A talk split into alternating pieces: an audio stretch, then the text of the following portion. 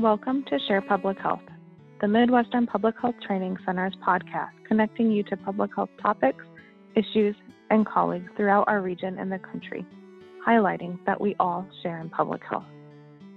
Thank you for tuning into this series focusing on COVID 19 and its impacts on our region of Missouri, Iowa, Nebraska, and Kansas.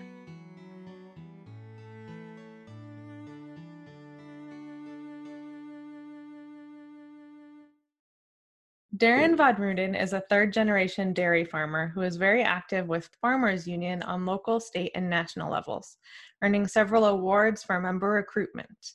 He and his wife Joanne have two children. He is president of the Wisconsin Farmers Union Board of Directors and the Wisconsin Farmers Union Foundation. He also serves on the National Farmers Union Board and is chair of the National Farmers Union Membership Committee. Uh, we've asked Darren to talk to us today about COVID 19 and its effects on dairy farmers.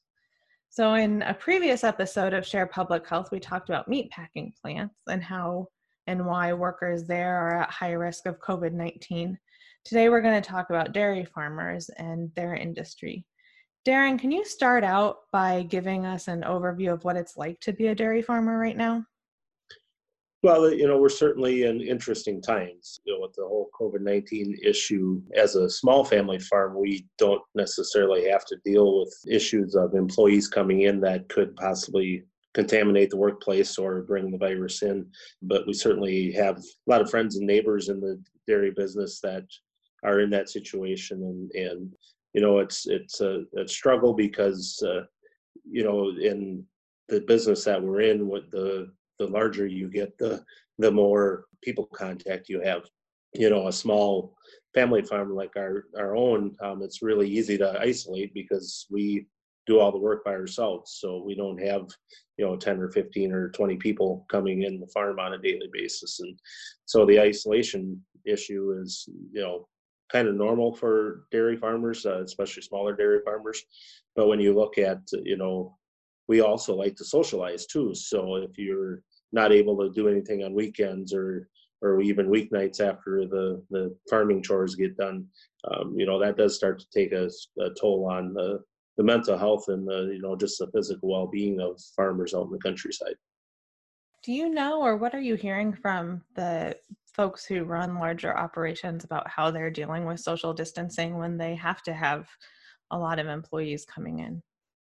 So, you know, they've uh, tried to make sure that they're keeping uh, families together uh, versus having, you know, a husband work one shift and a wife work another shift, have them both work, uh, you know, the same shift so they're not uh, bringing in uh, multiple families, trying to keep it as few families coming in as possible. So that way they're working the, together, going home together, and not contaminating, you know, an, another family or another individual. And so it's really a, a question of timing and then uh, you know with schools out how are the kids being taken care of? And uh, you know one thing about the hispanic community they seem to have figured out a, a way to make sure that uh, they're watching out for each other and then trying to make sure they're having as few contacts as possible. That's interesting. We've heard of similar scheduling solutions and other industry as well on the news and in conversation. So it's interesting to hear that the same kind of solutions are being found in um, in farming. Yeah. Many small family dairy farms, and it sounds like you have a, a small family dairy farm, have just one or two people, or maybe just a, a small number of people who are milking the cows and doing the farm chores. Do you know of any farmers who have had COVID 19 and not been able to work? You know, at this time, I do not know of any, which is, you know, let's knock on wood, and hopefully that'll continue to be the way. Uh, you know, it's uh, it's one of those things that you know, with our ice, uh, our isolation that we do on a daily basis as small producers, uh, you know, hopefully we won't get in that contact, but but we do have to run the town after you know feed for the cows, uh, minerals, and just everyday supplies that you need. Uh, so there is some of that contact, but we, you know, I haven't personally um, talked with other board members with Wisconsin Farmers Union too that have not uh, been able to identify any farmers that have uh, uh contracted the virus at all. That's great. Have you talked about if a farmer does have COVID and isn't able to do their chores, how the community would respond? Yeah, you know, it's I think it's kind of like any other natural disaster. You know, if a farmer had, neighbor has a, a barn fire or loses a building or or even loses a family member, um, you know, to a farm accident or just a natural death, uh, you know, the neighbors go and help other neighbors out, and I'm sure that would be the same situation with COVID nineteen and and you know just making sure that if there is that situation that you follow the proper protocols of you know mask and gloves and make sure you wash your hands and try to eliminate as many factors as you can to contract it yourself. One thing with smaller family farms uh, you know we we like to do all the work ourselves so a lot of times neighbors don't know how to do the work on your farm. Um, you know it's it's every farm's just a little bit different so it would still take some contact and some help from the, the farmer that has contracted um, the, disease. But uh, you know, at this point, and knock on wood, that uh, you know, I don't know anybody personally yet, and hopefully it'll stay that way. Yeah, that's great. Being a farmer is a really unique situation. You're very well set up for isolation, which is great in a in a situation like this. And from what I've seen in my experience, farming communities are very close knit and really help each other out. So you're also very well set up to step in if if someone needs help. So that's a really unique environment to be in, and I think says a lot about the strengths of farming. So we've heard stories and seen stories on the news about farmers having to dump their milk. Can you explain why this is happening and how we might be able to avoid it? So one of the issues is really timing.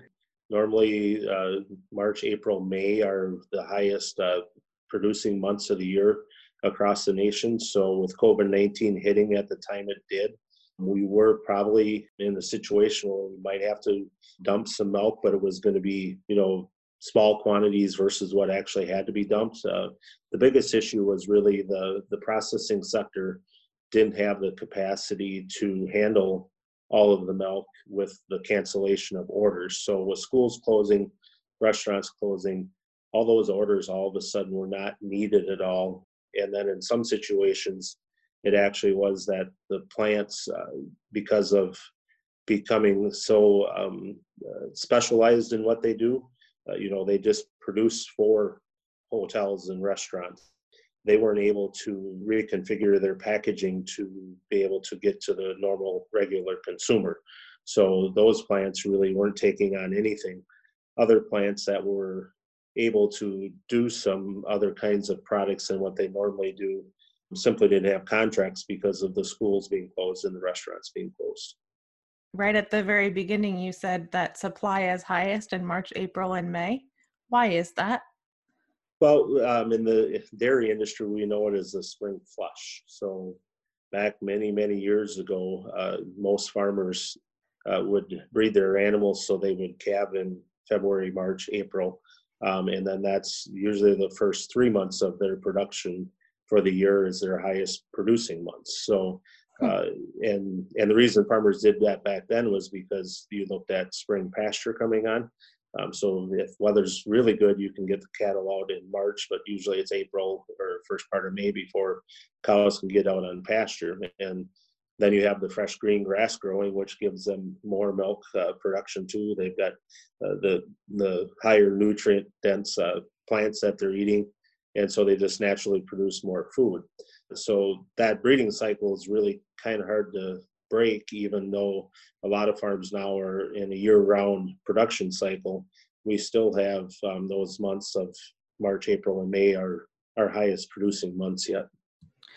That makes complete sense, but I had never considered that.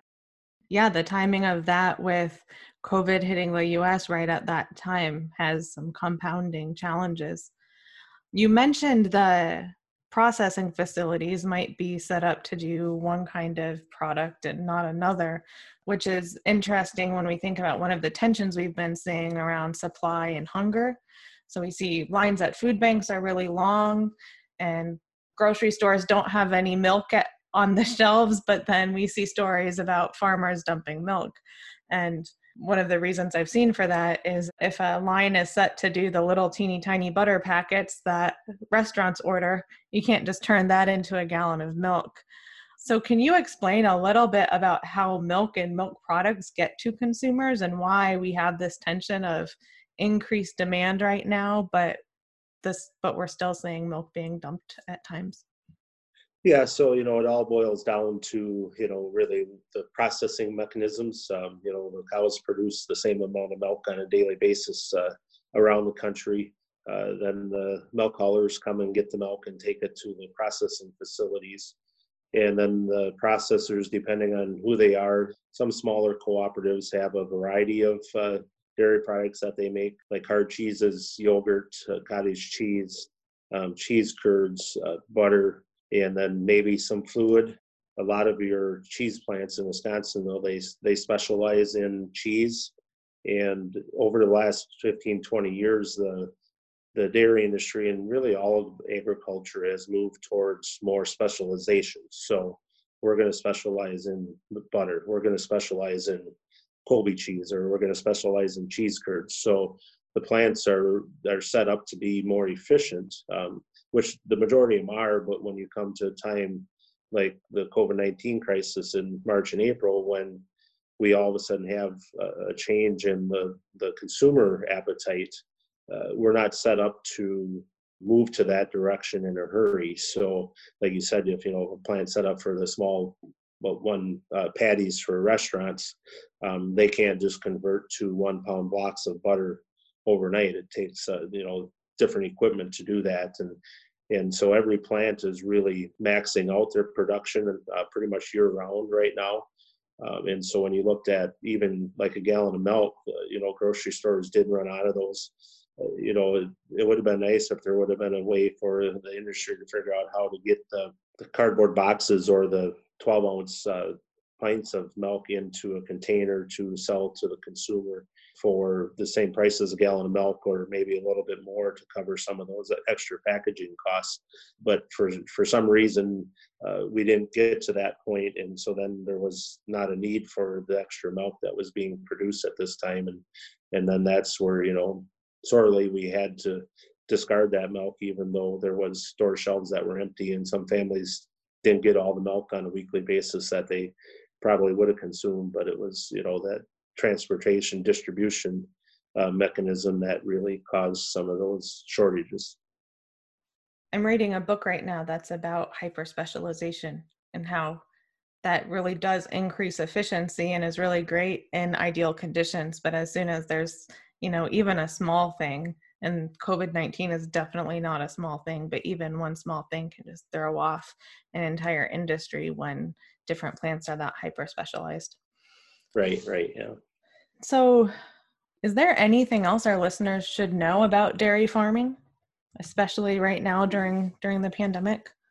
Well, you know, I certainly think you know one thing that we're we, we're really good at, and that's producing milk. And that's one of the reasons why we've seen the milk dumpings this year is that we've, uh, you know, as farmers have become so efficient that what we do that we're actually overproducing uh, milk right now. And and it's not just this year. We we've had this issue for you know maybe a couple decades already where we're just producing too much milk uh, you know and it's not just the us neither it's worldwide and that's one reason why we're seeing depressed uh, prices for dairy products right now at the farm level. Consumers, uh, in some places, especially with COVID 19 now, uh, the consumer prices really went up, uh, you know, quite a bit compared to what the farm level price is at. So, I think one of the things that, as a, as a farmer, that I would want the consumers to know about dairy products is that it costs us so much every day to produce the milk, and to try to get us to produce milk for zero dollars so you can have milk for 10 cents a gallon in the in the supermarket just can't happen. And you know as as an industry i think covid-19 has taught us one thing and that's we need more diversity. Uh, you know as i've talked about some specialization and what that's done for making things more efficient uh, covid-19 has certainly pointed out that those efficiencies might not always be the best thing for the system. And so, you know, I think we really need to take a new look at what's going on in agriculture and how we need to become more diversified so that we've got a, a solid way to produce food, but also make sure that we've got an adequate food supply for the rest of the of the people of the country and really to keep our nation strong because if we don't have a good food system, we don't have a strong nation. Yeah, absolutely. So making sure that we have a strong distribution systems and and strong farmers is really really important and we're seeing just how important right now. So thank you so much for sharing a bit about what you're seeing with COVID-19 and more about how the dairy industry works. Thank you so much for sharing with our listeners, and I hope you have a good afternoon. Well, thank you, Hannah. Thank you for joining us today. Special thanks to our guests and to members of our planning committee Rima Afifi, Ann Crotty, Paul Gilbert, Mike Honig, Hannah Schultz, and Lori Walkner. Funding for this webinar is provided by the Health Resources and Services Administration. Please see the podcast notes for an evaluation and transcript.